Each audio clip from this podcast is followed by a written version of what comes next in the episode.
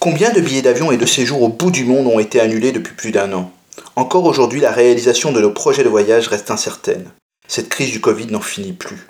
Rien n'est et ne sera simple encore pour quelque temps. Et pourtant, nous rêvons tous de voir les aéroports bondés, tourner à plein régime, de partir au gré de nos envies, où nous le voulons et quand nous le voulons, sans contrainte de s'envoler vers les temples d'Angkor, le quartier de la Boca à Buenos Aires, de visiter le musée du Prado à Madrid ou bien les pyramides d'Égypte. Eh bien c'est possible ou presque avec un nouveau genre d'agence de voyage. Beyonder ou Amazon Explore sont en effet des agences de voyage virtuelles. Vous avez la possibilité de choisir de suivre un guide et visiter tous les monuments, musées et villes parmi des dizaines de destinations que vous rêvez de voir. Bien entendu, ce service a un coût entre 10 et 50 euros selon la destination et la durée de la visite.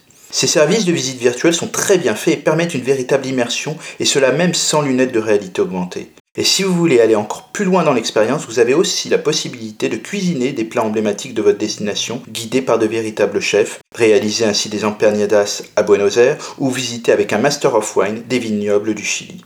Vous souhaitez à votre tour partager votre savoir et votre amour pour un quartier, monument ou votre ville eh bien cela est également possible, notamment sur Amazon Explore qui permet des contributions extérieures. Et si vous êtes plus aventureux et que vous aimez les chasses au trésor, des énigmes peuvent vous être posées et des objets cachés dans les lieux visités sont à retrouver, vous permettant de vivre une visite ludique en famille. Vous en oublierez presque que vous êtes dans votre salon.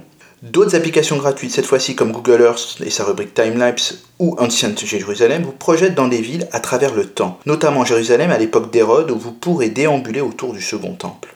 D'autres acteurs du tourisme ont su mettre à profit cette traversée du désert où les touristes étaient absents. Ce sont les musées. Des musées entiers ont mis leur collection permanente ou événementielle en ligne de façon tellement ingénieuse que cela donne envie d'y déambuler encore et encore. Le site du musée du Louvre, par exemple, permet de voir près de 500 000 œuvres, soit bien plus que dans le musée lui-même. Le tout très bien classé, permettant une visite pour les passionnés d'art, tout comme pour les novices. Il en est de même pour le site des Uffizi à Florence, du Guggenheim à Bilbao, du musée d'Orsay à Paris ou du musée Frida Kahlo à Mexico.